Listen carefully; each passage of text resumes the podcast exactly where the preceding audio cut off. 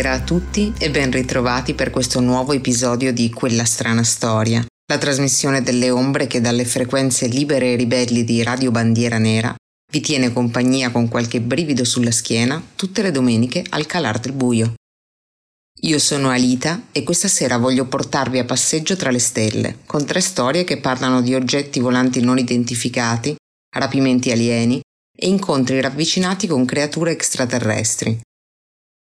I racconti dei testimoni su questo argomento sono sempre esistiti, ma sono diventati comuni solo a partire dagli anni 50, per crescere esponenzialmente negli anni della conquista umana allo spazio, e cioè gli anni 60 e 70, rimanere stabili negli anni 80 per poi ridimensionarsi nei decenni seguenti, senza però mai sparire completamente, e trovando in più un numero sempre maggiore di fonti autorevoli a sostegno della tesi che la vita aliena esista e soprattutto sia già stata sul nostro pianeta. La mia generazione è cresciuta seguendo con entusiasmo le avventure degli agenti di X-Files e quella precedente ha seguito con non meno passione le vicende dell'equipaggio di Star Trek, proprio come quella successiva si è legata a quello di Battlestar Galactica. Questo perché la fantascienza, in particolare quella che anela a scoprire i segreti dell'universo, ha un fascino senza tempo che è difficile non subire quasi quanto è difficile non chiedersi siamo soli nell'universo. Come dice qualcuno, sarebbe innanzitutto un incredibile spreco di spazio. Prima di lanciarci in queste tre strane storie, però, ascoltiamo una canzone. Loro sono i Misfits, che nel 1986 cantavano Teenager from Mars, adolescenti da Marte.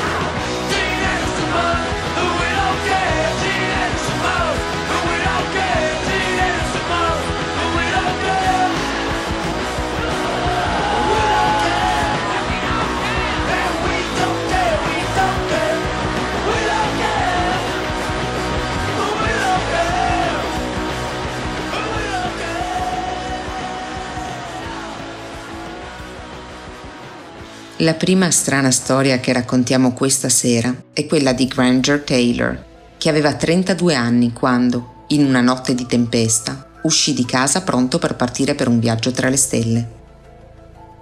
La mattina del 30 novembre 1980 i cittadini di Duncan, nella regione canadese della Columbia Britannica, iniziavano con cautela a metter piede fuori dalle proprie abitazioni la notte precedente, un temporale di proporzioni spaventose aveva spazzato l'intera area e sul selciato c'erano ovunque alberi caduti, lamiere e detriti di stalle distrutte e svuotate dalla fuga degli animali spaventati, fango e automobili danneggiate dalle intemperie di poche ore prima. Il vento di burrasca aveva messo fuori uso la rete elettrica in tutta l'area e lasciato al suo passaggio un paesaggio di finestre rotte e giardini devastati, inimmaginabile fino al giorno precedente. Ma la comunità di Duncan era forte e autosufficiente, per cui tutti si misero immediatamente al lavoro per riparare agli ingenti danni, ma qualcuno mancava all'appello. Quel qualcuno, un piccolo genio dell'ingegneria e quasi una leggenda locale, che avrebbe sicuramente saputo riparare molte delle apparecchiature non funzionanti in quel momento con la passione che lo contraddistingueva, era Granger Taylor. Granger Ormond Taylor era nato il 7 ottobre 1948 proprio a Duncan, che è una piccola cittadina di pescatori. La sua era una famiglia affiatata e premurosa, ma quando era solo un bambino, suo padre annegò tragicamente nei pressi della casa di famiglia a Horn Lake, Granger crebbe e divenne un ragazzone tanto fisicamente imponente quanto caratterialmente timido e tranquillo, che amava passare gran parte del suo tempo nella solitudine della propria stanza. Qualche anno più tardi, sua madre si risposò con Jim Taylor, un vedovo che aveva a sua volta dei figli. Granger imparò ad amare il suo patrigno ed i suoi fratelli come se fossero sangue del suo sangue. A dispetto del brusco inizio, la sua vita familiare fu sempre stabile e solidale. Nonostante la brillante intelligenza, Granger abbandonò gli studi appena terminata la scuola dell'obbligo, ma non smise mai di studiare per conto proprio. Mostrò da subito una straordinaria comprensione dei macchinari, anche i più complessi. Ad esempio, dopo aver lavorato per un anno come apprendista meccanico, si mise all'opera nella riparazione di diversi veicoli che uomini ben più esperti di lui avevano ritenuto non valesse nemmeno la pena di tentare di salvare riuscì a ripararli tutti e uno di questi è addirittura tuttora in esposizione nel museo della cittadina. Alla giovane età di 17 anni costruì perfino un bulldozer funzionante, con cui aiutò i vicini in diversi lavori di costruzione, ma il suo capolavoro fu il restauro di una vecchia locomotiva abbandonata quando non aveva nemmeno 20 anni. Il suo amico Bob Nielsen raccontò in seguito di come Granger, come il genio eccentrico per eccellenza, avesse lavorato sulla macchina instancabilmente per quasi due anni, riportando infine la locomotiva al suo antico splendore. Venne acquistata dallo Stato stesso e a quel punto la fama di Granger Taylor si diffuse un po' ovunque nella provincia canadese. Per anni fu quasi un'attrazione locale e si divertì a lavorare in innumerevoli progetti con adulti e bambini che andavano a trovarlo. Ma come tutti i geni, Granger si stancò di dedicarsi a treni ad auto e volle, per così dire, salire di livello, rivolgendo la sua attenzione ai cieli. Conseguì così la licenza di pilota e ripristinò un decrepito Kitty Hawk, un aereo da caccia della Seconda Guerra Mondiale, che vendette una volta restaurato per 20.000 dollari. Con le sue riparazioni, Granger mise da parte nel corso degli anni un notevole gruzzoletto di risparmi, eppure non sembrò mai volerli utilizzare per viaggiare, trasferirsi o farsi una propria famiglia. Sembrava soddisfatto nel soggiornare presso la fattoria dei genitori e armeggiare tutto il giorno in garage. La sua inesauribile sete di nuove conoscenze lo avvicinò rapidamente allo studio degli UFO e della vita extraterrestre. Aveva d'altra parte già conquistato tutta la tecnologia delle macchine convenzionali e ora voleva rivolgere la sua sfida oltre l'umana comprensione. Proprio nel momento in cui il giovane osservava con sconforto che tutte le aree famose per i cosiddetti incontri ravvicinati distassero centinaia, se non migliaia di chilometri da casa sua, durante la vigilia di Capodanno del 1969, a poche miglia da casa Taylor, tre infermiere e una manciata di pazienti del vicino Cowichan District Hospital affermarono di aver visto un grande oggetto volante sospeso a meno di 20 metri dalle finestre dell'edificio fu l'inizio di una vera e propria ondata di avvistamenti nella zona. Ormai risucchiato dalla sua nuova ossessione, Granger diede fondo a tutte le impressionanti capacità che aveva per costruire una replica a grandezza naturale di una piccola astronave aliena, a partire da antenne paraboliche di ricambio e rottami metallici, che posizionò al fondo del suo giardino. La dotò anche di una stufa a legna, di un divano e di un televisore e cominciò a passarvi lunghe ore, spesso completamente immerso nei propri studi. Nel corso del tempo aveva accumulato un largo numero di testi sulla vita extraterrestre che andavano dai dettagliati resoconti di sedicenti testimoni oculari ai rigorosi studi dove presunti scienziati ed esperti di UFO ipotizzavano di conoscere i segreti degli alieni. Davanti a tutte queste tesi di mera pseudoscienza e testimonianze non corroborate da prove, in molti si sarebbero arresi, ma Granger non si fece scoraggiare e decise che avrebbe perseverato nel suo volersi mettere in contatto con le stelle. Spesso parlava del suo grande interesse con gli amici, ma mai in maniera folle o ossessiva.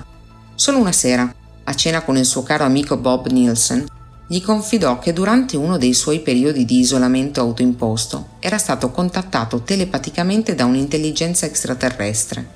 Non li aveva visti, ma ne aveva chiaramente udito il messaggio nella propria mente.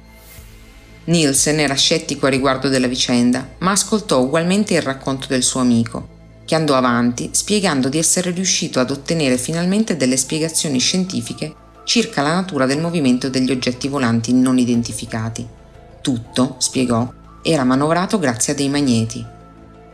Seguirono altre conversazioni simili e nell'ottobre del 1980 un euforico Granger annunciò a Nielsen di essere stato invitato dagli extraterrestri telepati a prendere parte ad un viaggio intergalattico. Per festeggiare, diedero anche una chiassosa e allegra festa di addio insieme a tutta la loro compagnia di amici. Nielsen non se ne preoccupò. Granger aveva un certo tipo di eccentricità, un po' come tutte le personalità brillanti, ma sicuramente non si sarebbe mosso dalla sua astronave in giardino. Ma le cose non andarono così.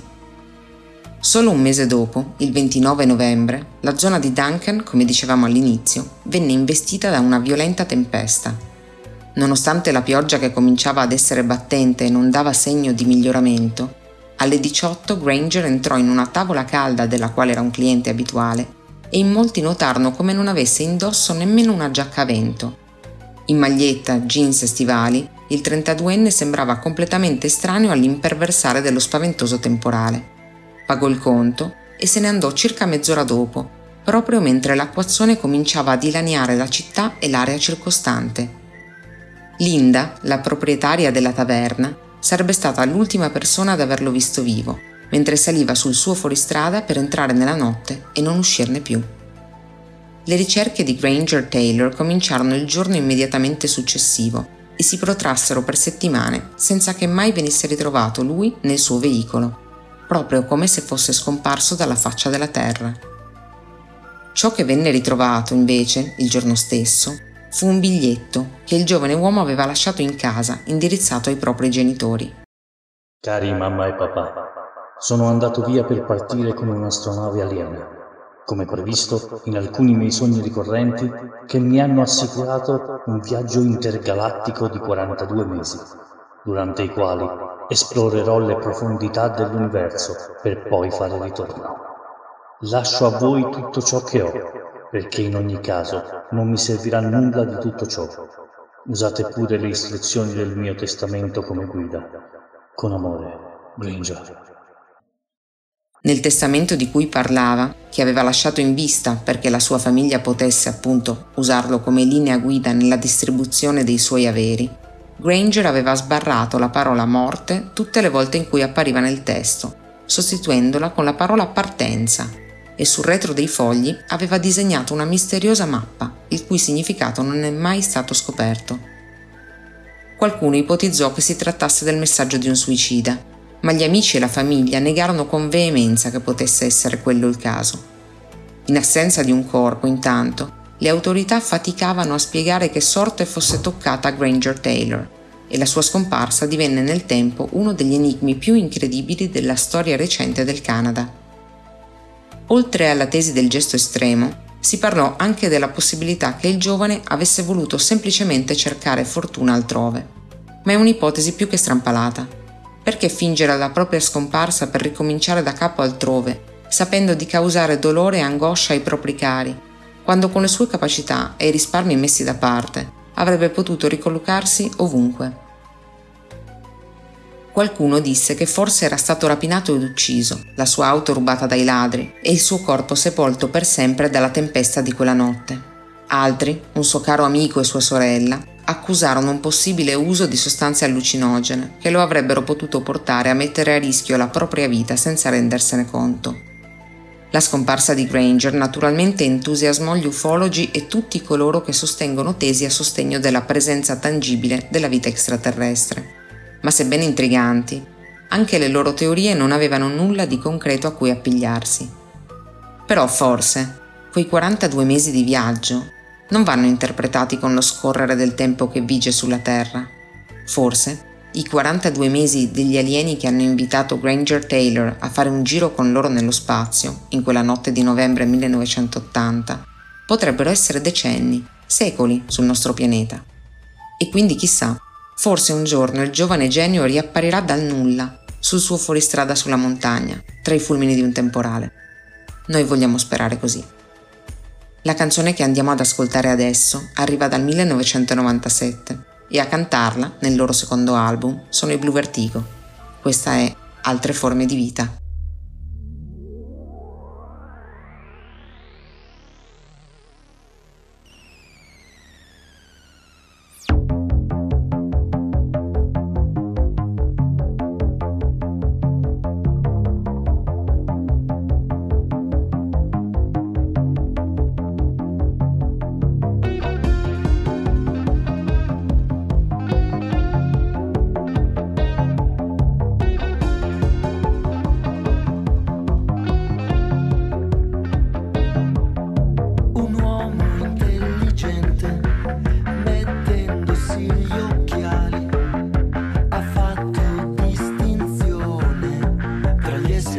Ovvio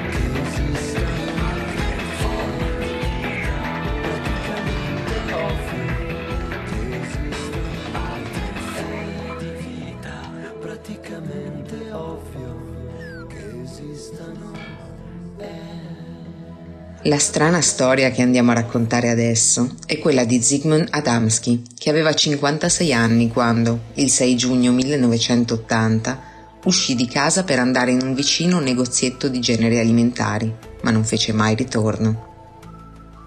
Zygmunt era nato il 17 agosto 1923 in Polonia.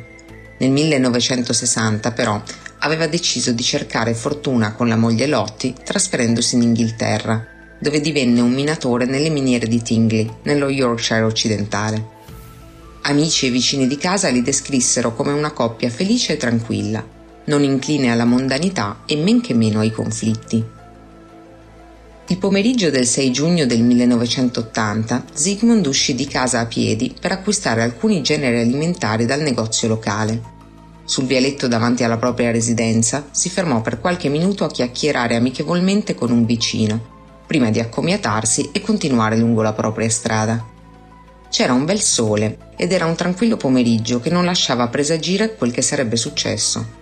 Adamski, infatti, non sarebbe rientrato a casa quella sera, né mai.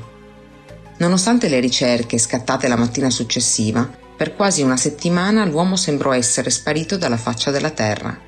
Fino all'11 giugno, cinque giorni dopo la scomparsa, quando il suo corpo venne ritrovato in un deposito di carbone a Todmorden, a più di 20 miglia da dove viveva. Trevor Parker, il figlio del proprietario del deposito di carbone, stava aprendo i cancelli alle 15.45, in preparazione del turno pomeridiano, quando vide il corpo di Adamski in cima ad un mucchio di carbone alto circa 4 metri. Comprensibilmente spaventato dal macabro ritrovamento, contattò subito le forze dell'ordine. L'agente Alan Godfrey arrivò sulla scena alle 16.10 e Parker venne interrogato. Affermò di essere entrato nel cortile già alcune ore prima, verso le 11, e aggiunse di essere del tutto certo che il corpo di Adamski non fosse lì in quel momento. Aveva anche chiuso a chiave le porte uscendo per il pranzo e nessuno, almeno a quanto lui ne sapeva, aveva visitato il deposito nelle ore successive. Era come se il cadavere di Zygmunt fosse apparso dal nulla, lì, sulla pila di carbone, in un momento imprecisato compreso nelle cinque ore successive. Il personale medico convocato sulla scena dall'agente Godfrey stabilì che Zygmunt Adamski fosse deceduto in seguito ad un massiccio arresto cardiocircolatorio, ma ad un esame più attento fu possibile constatare la presenza di strane ferite, come un'ustione di secondo grado sulla parte posteriore del collo e delle spalle della vittima. Tutta l'area era coperta da una sconosciuta sostanza gelatinosa che molto probabilmente indicava che qualcuno avesse tentato di curare tali lesioni mentre Zygmunt era ancora vivo. Inoltre, l'insieme di circostanze sospette, cominciare dal luogo del ritrovamento del cadavere e dalle sue condizioni, portarono le autorità a sospettare di non trovarsi di fronte ad una morte per cause naturali, e quindi ad avviare l'apertura di un'indagine. Uno degli aspetti più strani era il modo in cui Zygmunt sembrava essere stato rivestito da qualcuno che non aveva familiarità con l'abbigliamento. Per intenderci, la giacca che indossava era abbottonata nel modo sbagliato, i pantaloni e la cintura non erano allacciati e nemmeno le scarpe. Sua moglie avrebbe riferito in seguito che la camicia che indossava il giorno della sua scomparsa era mancante così come il portafoglio e l'orologio. Nel complesso, però, i suoi vestiti erano in buone condizioni e portavano ad escludere la probabilità che avesse dormito all'addiaccio nelle precedenti cinque notti. Questo era confermato anche dallo stato di perfetta pulizia del corpo. Sembrava appena uscito dalla doccia, con la barba rifatta meno di un giorno prima. Inoltre, non aveva alcuna traccia di polvere di carbone sulla pelle o sugli abiti, la possibilità che si fosse arrampicato da solo sulla pila di carbone prima di soccombere all'attacco di cuore fu quindi subito esclusa. Ma nemmeno sembrava che lo avesse deposto qualcun altro. Sul mucchio di combustibile fossile non c'era nessun tipo di impronta, nulla che indicasse che una o più persone avessero scalato il monticciolo per deporvi in vetta il corpo senza vita di Zygmunt. Sembrava a tutti gli effetti che l'uomo fosse stato calato dall'alto con abbastanza delicatezza da non smuovere i mucchi sottostanti.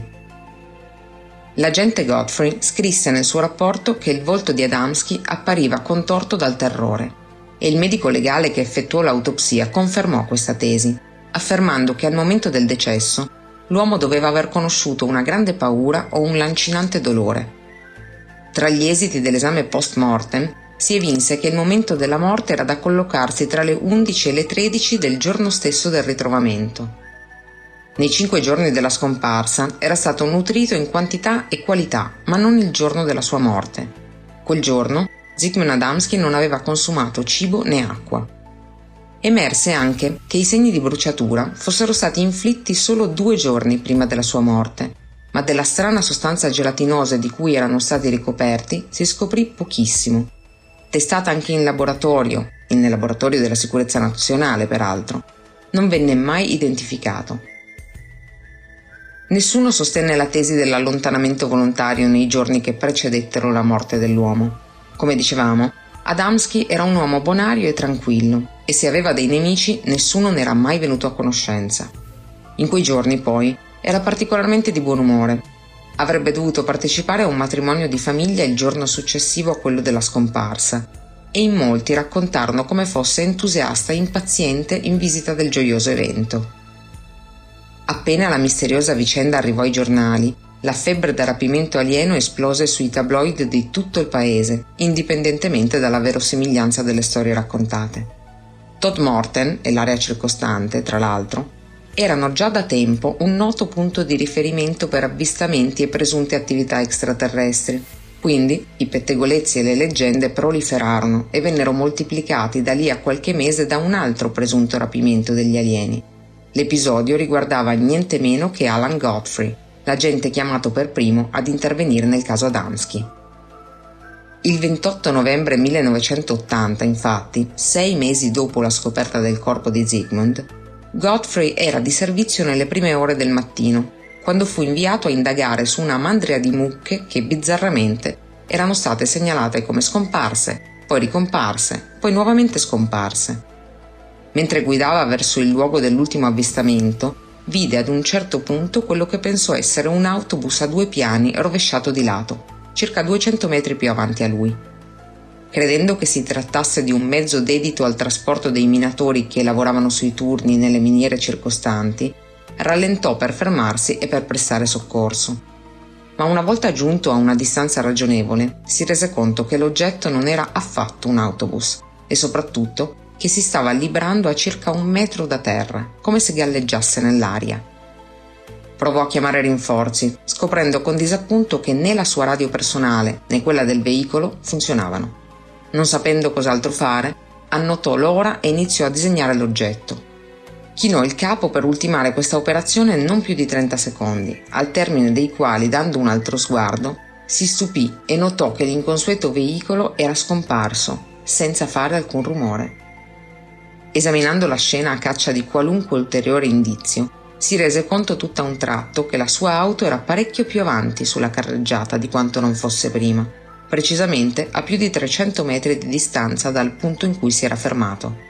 Controllò così anche il proprio orologio e scoprì con orrore che nonostante la chiara sensazione che fosse trascorso appena mezzo minuto, da quando aveva cominciato a tratteggiare il disegno, insomma, in realtà era passata quasi mezz'ora, mezz'ora di un tempo di cui non aveva alcuna memoria. In seguito avrebbe scoperto, osservando le suole dei suoi stivali, che gli anfibi avevano la parte posteriore del tutto consumata, come se qualcuno o qualcosa l'avesse trascinato lungo il terreno. Rientrando alla stazione di polizia, ancora in stato di shock, chiese ad un paio di colleghi di aiutarlo a cercare il bestiame scomparso, il motivo originario per cui era uscito in pattuglia. Le mucche vennero infine incredibilmente ritrovate in un campo il cui unico accesso passava attraverso un cancello chiuso a chiave anche assumendo che fosse stato aperto e poi richiuso da qualcuno, non c'era nemmeno un'impronta visibile dell'intera mandria, eppure diversi temporali avvenuti nei giorni precedenti avevano ammorbidito il terreno. Proprio come nel caso di Zygmunt Adamski, gli animali sembravano essere stati deposti dall'alto, ma in questo caso in vita. Come da procedura, Godfrey riferì nel suo rapporto l'incontro con l'oggetto non identificato, e scoprì così che un altro guidatore, poche miglia più avanti sulla stessa strada, aveva denunciato un simile incontro ad un suo collega. Un paio di settimane più tardi, questa bizzarra vicenda arrivò alla stampa e il dipartimento di polizia dove lavorava Godfrey si trovò in grande imbarazzo. Grazie ai numerosi encomi ricevuti nel corso della carriera, l'agente non venne licenziato, ma trovandosi comunque isolato e deriso, lasciò di sua volontà le forze dell'ordine. In seguito si dedicò allo studio delle possibili forme di vita extraterrestre e scrisse anche un libro al riguardo, che tuttavia non divenne il bestseller che sperava. Circa 25 anni dopo, gli investigatori della British UFO Research Association, un'associazione inglese che si occupa di ricerca in merito agli oggetti volanti non identificati e alla possibile esistenza di forme di vita aliene, hanno intervistato alcuni membri della famiglia di Zygmunt Adamski e si è scoperto che la sua famiglia non era così spensierata come sembrava all'epoca. C'era stata infatti una sorta di faida nel periodo precedente alla scomparsa e una parente stretta si era trasferita con gli Adamski per sfuggire al proprio marito violento. Alla luce di ciò, si concluse che forse fosse possibile che Zygmunt fosse stato effettivamente rapito dal marito della donna coinvolta e tenuto in un capannone dove era stato torturato fino al sopraggiungere di un infarto che gli era stato fatale. A quel punto il carnefice, preso dal panico, avrebbe scaricato il cadavere nel deposito di carbone dove venne poi ritrovato. Ma questa spiegazione, per quanto più logica di quella che tira in ballo un rapimento alieno, non è certo priva di domande senza risposta. Adamski era un testimone neutrale nella faida familiare, quindi perché rapirlo? A che scopo? E poi, Zygmunt era senz'altro rimasto nudo ad un certo punto durante la sua presunta prigionia, tant'è che poi era stato rivestito male. Perché? Che senso aveva torturare inoltre qualcuno per poi tentare di lenirne il dolore dalle bruciature? E cos'era il misterioso unguento? Perché il suo corpo era stato abbandonato su una pila di carbone in pieno giorno, dove il responsabile della sua morte avrebbe rischiato di essere visto, e senza lasciare nemmeno una traccia? Infine, e forse soprattutto, perché nessuno venne mai arrestato o accusato del rapimento? È chiaro che questa teoria è tutt'altro che conclusiva, almeno quanto quella del rapimento alieno.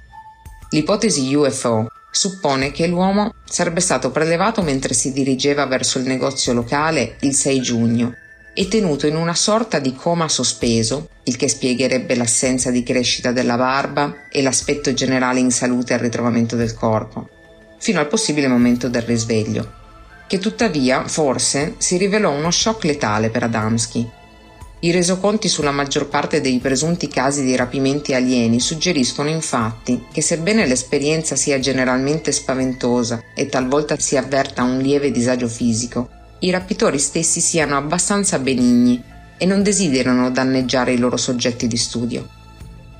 Erano dunque di tipo accidentale le bruciature sul suo corpo e lo strano unguento niente più di una pomata per rimediare al danno inavvertitamente fatto,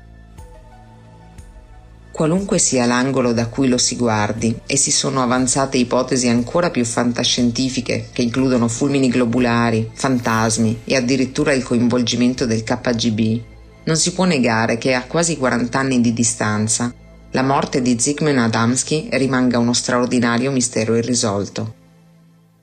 Nel 1969 il cantante inglese David Bowie, fortemente turbato e colpito dal film 2001 Odissea nello spazio che era uscito appena un anno prima, scrisse e musicò la straordinaria Space Oddity. Noi adesso andiamo ad ascoltarla. And may God's love be with us.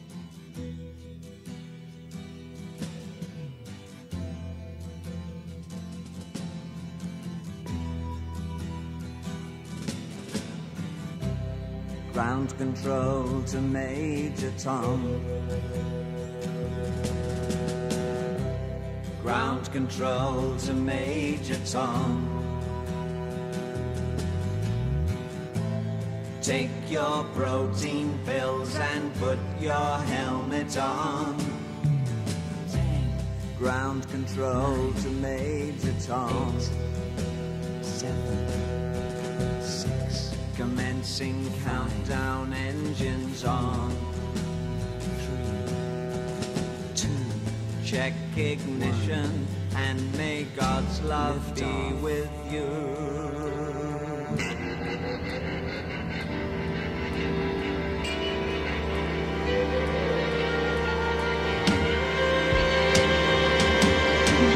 This is ground control to Major Tom.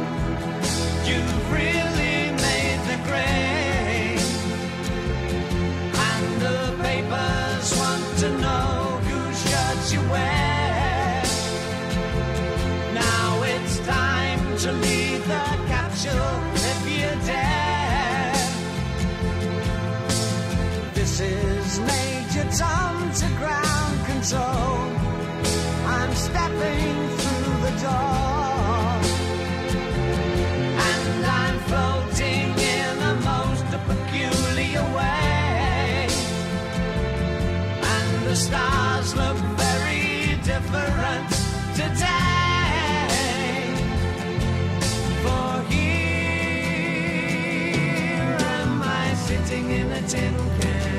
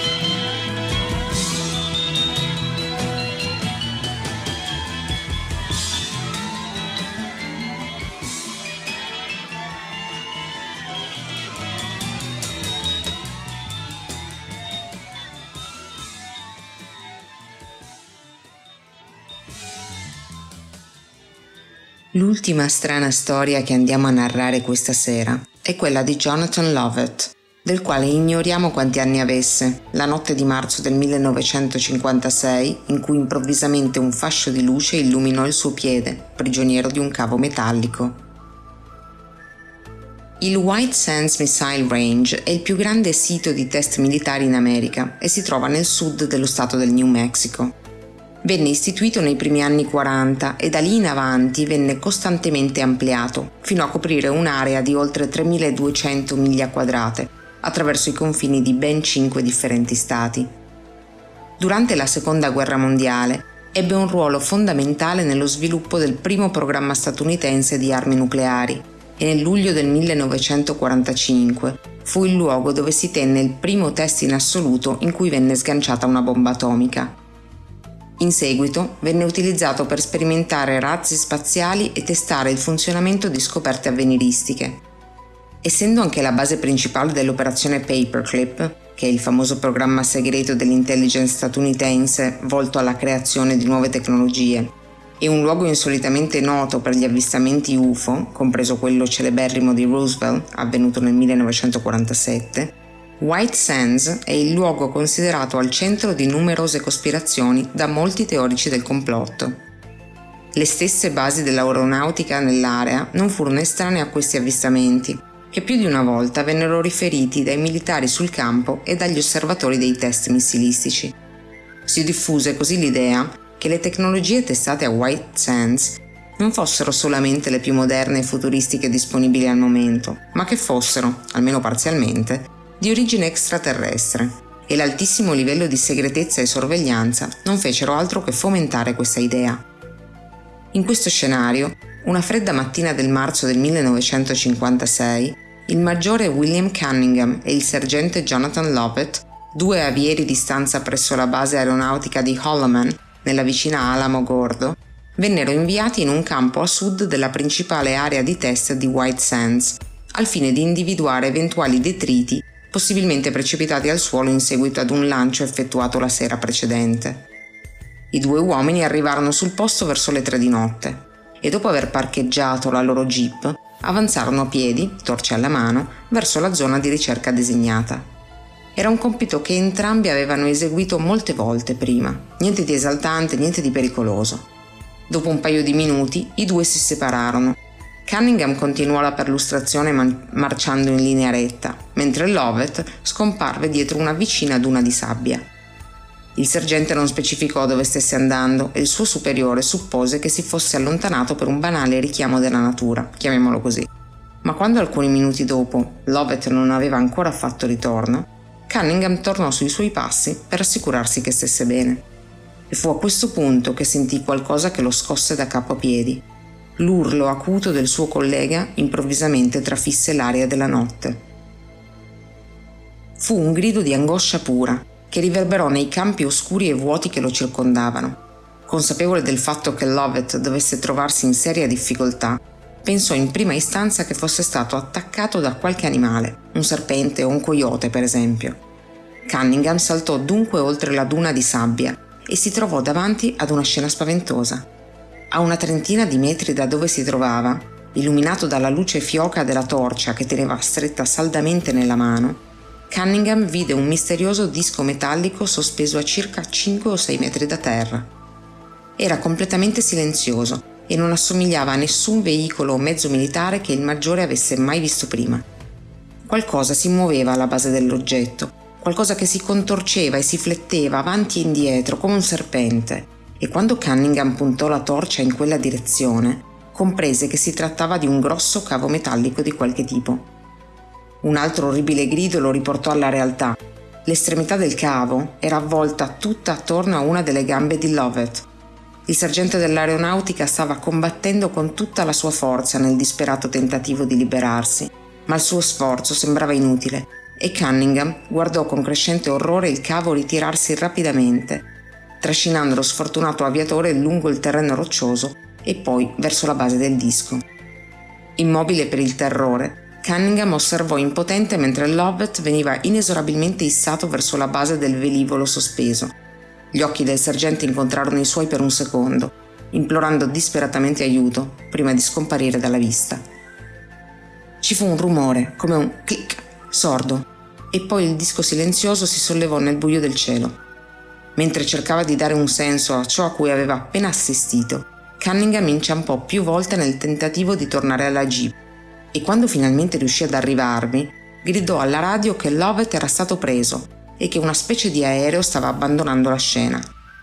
In pochi minuti, tutte le unità e le risorse dell'aeronautica disponibile sciamarono verso l'area, ma tutto ciò che trovarono fu il maggiore, accucciato a terra, in posizione fetale, che si dondolava avanti e indietro per lo shock. Di Jonathan Lovett non c'era alcuna traccia. Il personale in servizio presso la torre di controllo la sera dell'incredibile evento confermò che un contatto radar non identificato fosse in effetti apparso sugli strumenti alla stessa ora dell'incidente, ma che si fosse mosso troppo rapidamente per poter intraprendere nei suoi confronti qualsiasi azione di attacco. I giorni seguenti videro gli avieri perlustrare ogni centimetro di terreno del sito dell'apparente rapimento, ma senza risultati. Cunningham fu interrogato a lungo per tre giorni, finché un gruppo di ricerca che operava a una quindicina di chilometri da dove era scomparso Lovett trovò il corpo del sergente, o almeno ciò che ne rimaneva. I resti del sergente erano stati orribilmente mutilati, in un modo mai visto da nessuno coinvolto nelle indagini. Un'incisione precisa e pulita era stata eseguita sulla mascella di Lovett proprio dietro la parte posteriore della laringe. La lingua, gli occhi e una parte significativa dell'osso mascellare mancavano e i genitali e la zona perianale erano stati completamente rimossi, apparentemente con abilità chirurgiche esemplari. Il medico legale che effettuò l'autopsia osservò con stupore l'assenza di collassi vascolari o di insufficienze degli organi interni.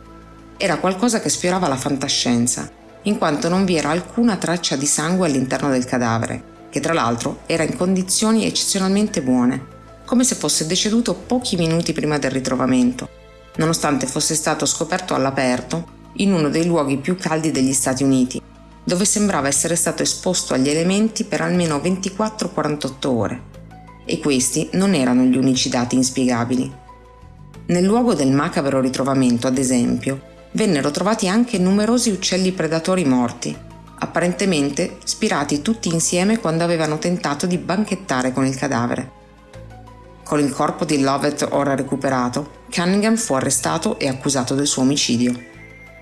Il caso venne presentato a un tribunale dove l'accusa sostenne che il maggiore avesse assassinato il suo subordinato, inventando di sana pianta poi la storia del rapimento alieno e mutilando il corpo nel tentativo di rendere le bugie più convincenti. Il giudice non credette a una parola di questa tesi e Cunningham venne rilasciato senza accuse a suo carico. L'uomo era un ufficiale altamente qualificato e rispettato, legato a uno dei progetti militari più delicati del paese per quale motivo avrebbe dovuto inventare una storia simile e gettare così via la propria carriera? E se anche ci fossero state motivazioni personali tra lui e Lovett, possibilità peraltro esclusa dagli inquirenti, come aveva fatto ad eseguire una tale operazione di chirurgia, che certo non era la sua specialità, che certo non era la sua specialità, da solo, al buio, in mezzo al deserto in pochi minuti? Mm, il giudizio fu unanime e Cunningham lasciò l'aeronautica definitivamente poco tempo dopo. Fino ad oggi la morte di Jonathan Lovett rimane completamente inspiegabile, eppure il suo caso non è l'unico. Da sempre il governo degli Stati Uniti ha mantenuto la ferma politica di non commentare pubblicamente i presunti incontri tra le membre delle proprie forze armate e gli UFO. Da quelli riferiti dagli equipaggi dei bombardieri che volavano sull'Europa durante la Seconda Guerra Mondiale, ai terrificanti avvistamenti nella foresta di Rendlesham negli anni Ottanta, il Pentagono ha sempre rifiutato di farsi trascinare in speculazioni sull'esistenza della vita extraterrestre.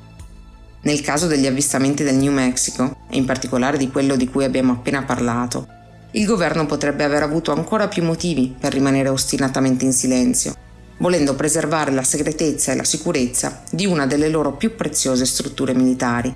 Ma data la mancanza di qualsiasi altra spiegazione fattibile o realistica di ciò che accadde, e la somiglianza del caso Lovett con altri presunti incontri ravvicinati, il rifiuto di ogni commento ufficiale non ha fatto altro che alimentarli dubbi e le teorie.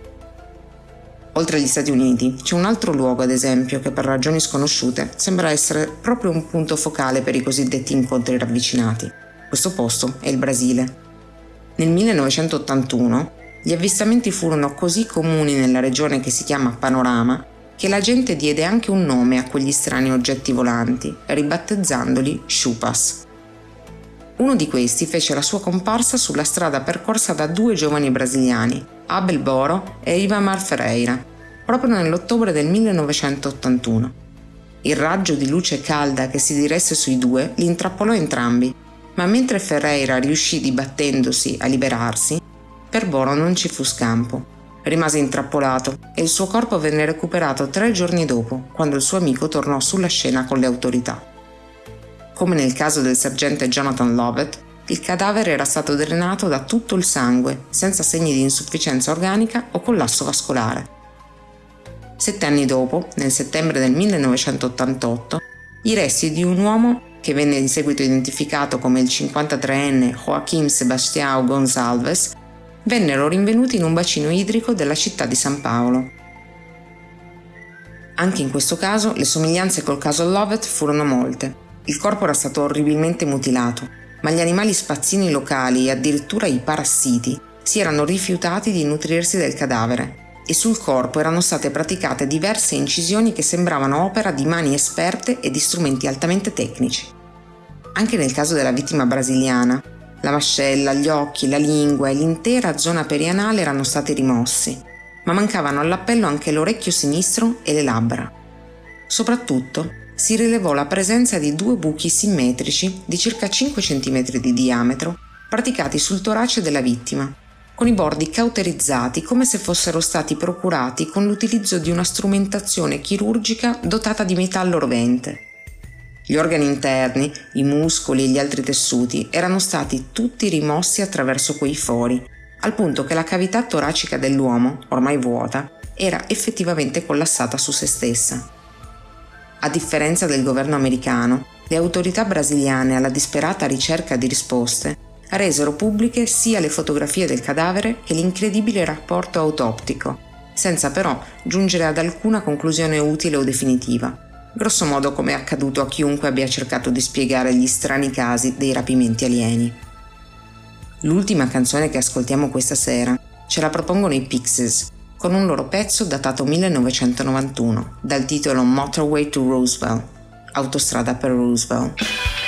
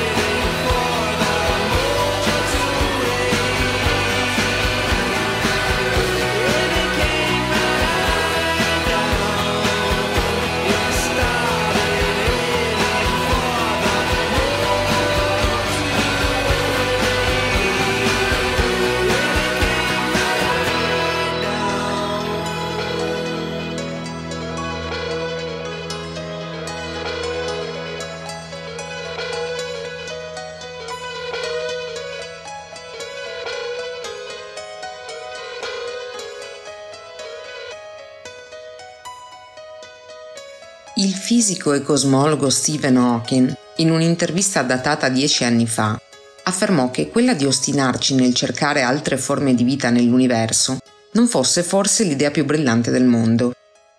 Secondo lo scienziato, di fatti, creature tanto evolute da riuscire ad arrivare sul nostro pianeta attraverso chissà quali viaggi intergalattici non si comporterebbero probabilmente in maniera molto diversa da come si sono comportate talune società umane quando ne hanno incontrate altre molto più primitive, come nel caso dei conquistadores spagnoli al loro arrivo presso le civiltà precolombiane.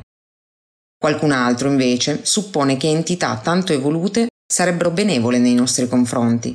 Altri ancora, con curiose teorie, sostengono che siamo noi stessi gli alieni, o per meglio dire, l'evoluzione di DNA alieno che gli extraterrestri avrebbero portato sulla Terra decine di migliaia di anni fa. Ma che siano l'empatico ET di Spielberg o gli spaventosi ultracorpi che nel film del 1956 sostituivano gli esseri umani, poco importa. Come disse Arthur Charles Clarke, meglio noto per essere l'autore del libro 2001 Odissea nello spazio, esistono solo due possibilità, che siamo soli nell'universo o che non lo siamo ed entrambe sono ugualmente terrificanti. Anche per questa sera con quella strana storia è tutto e torniamo domenica prossima sempre qui, sulle frequenze di Radio Bandiera Nera, la radio colpevole. Io sono Alita, vi ringrazio per l'ascolto e vi auguro una buona notte.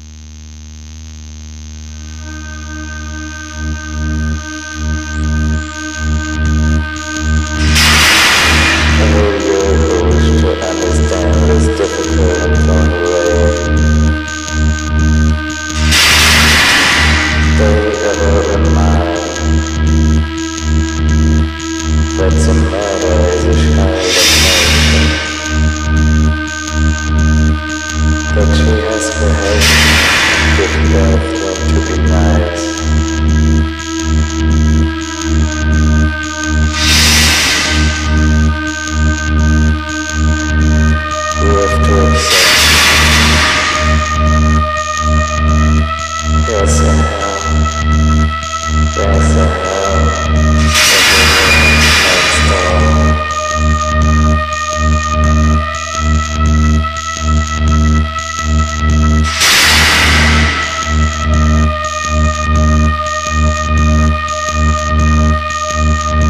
Uh.